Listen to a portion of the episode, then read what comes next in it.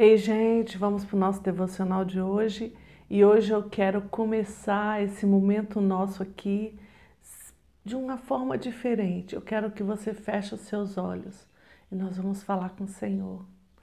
Pai, nós estamos aqui nesse momento para fazermos esse devocional, para aprendermos mais do Senhor, aprendermos mais do Espírito Santo.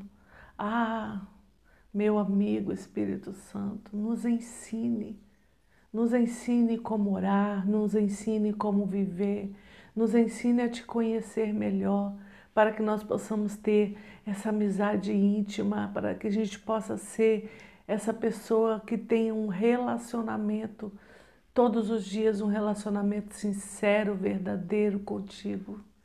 Ai, Espírito Santo, Olhe para nós aqui, olhe para cada um de nós e ministra ao nosso coração nessa manhã, nesse dia. Ministra ao nosso coração sobre a vida de cada um que está aqui comigo.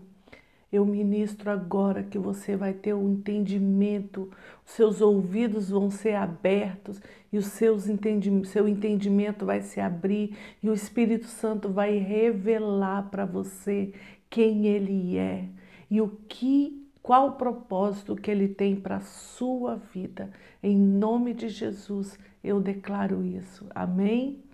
Então agora eu vou ler um trechinho do meu livro sobre o Espírito Santo, porque a gente, se você está chegando aqui agora, nós começamos no vídeo anterior a falar um pouquinho, a aprender um pouquinho sobre o Espírito Santo, através do livro que eu estou lendo, que é o Espírito, Espírito Santo do John Bevere.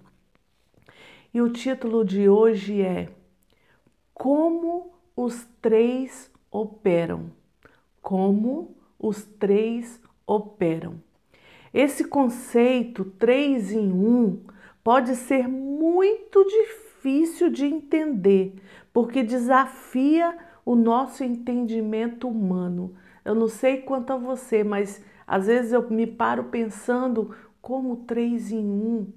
Aí às vezes a gente fica em dúvida de, de como que é, de como que a gente vai orar, de como que a gente vai falar. Comigo acontece isso e com você é a mesma coisa? Então é porque vai além do nosso entendimento humano. 1 Coríntios 12, de 5 a 7, apresenta uma ideia de como os três operam juntos como um. Então vamos ler lá 1 Coríntios 12, de 5 a 7.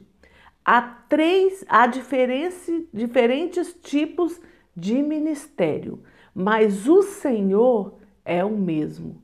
Há diferentes tipos de ministério, mas o Senhor é o mesmo. Há diferentes formas de atuação, mas é o mesmo Deus quem efetua tudo em nós. É o mesmo Deus quem efetua tudo em você. A cada um, porém, é dada a manifestação do Espírito visando o bem comum. Quando lemos essa passagem, descobrimos que o Pai, o Filho e o Espírito Santo servem em diferentes funções. O Pai efetua ou inicia tudo, que é no versículo 6. O Filho ministra, versículo 5. E o Espírito Santo se manifesta, versículo 7. No entanto, todos eles atuam junto pelo mesmo propósito. Aí ele cita um exemplo aqui que deixou mais fácil para a gente entender. Se você e eu fôssemos construir uma casa, o que precisaríamos fazer? Bem, precisaríamos contratar um arquiteto, um mestre de obras e uma mão de obra para construir a casa de fato. Nessa ilustração, Deus Pai é o arquiteto, Jesus é o mestre de obras e o Espírito Santo é representado pelos trabalhadores que constroem a casa. Ele é o manifestador da criação. Todas as três funções são essenciais para a construção de qualquer casa. Ele é o manifestador da criação.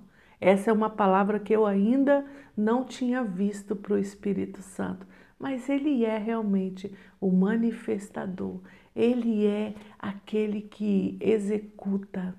Nós temos, é, nós estamos vivendo aqui nessa, nessa área terrena, nós estamos vivendo na terra. Então, a nossa mente, ela é limitada nesse sentido de terreno, né? Porque então as coisas de Deus, as coisas da Trindade, as coisas do Espírito Santo, a gente só consegue compreender através da revelação do Espírito Santo. Então, durante esses dias, a gente pode ficar aqui, eu posso ler para você e você pode não entender nada, continuar não entendendo nada. Eu não sei você, mas eu sempre estou procurando é, aprender mais sobre Deus, conhecer melhor Deus, conhecer melhor o Espírito Santo. Eu gosto de ler os evangelhos para conhecer melhor Jesus, para ver como ele agiu aqui nessa terra, porque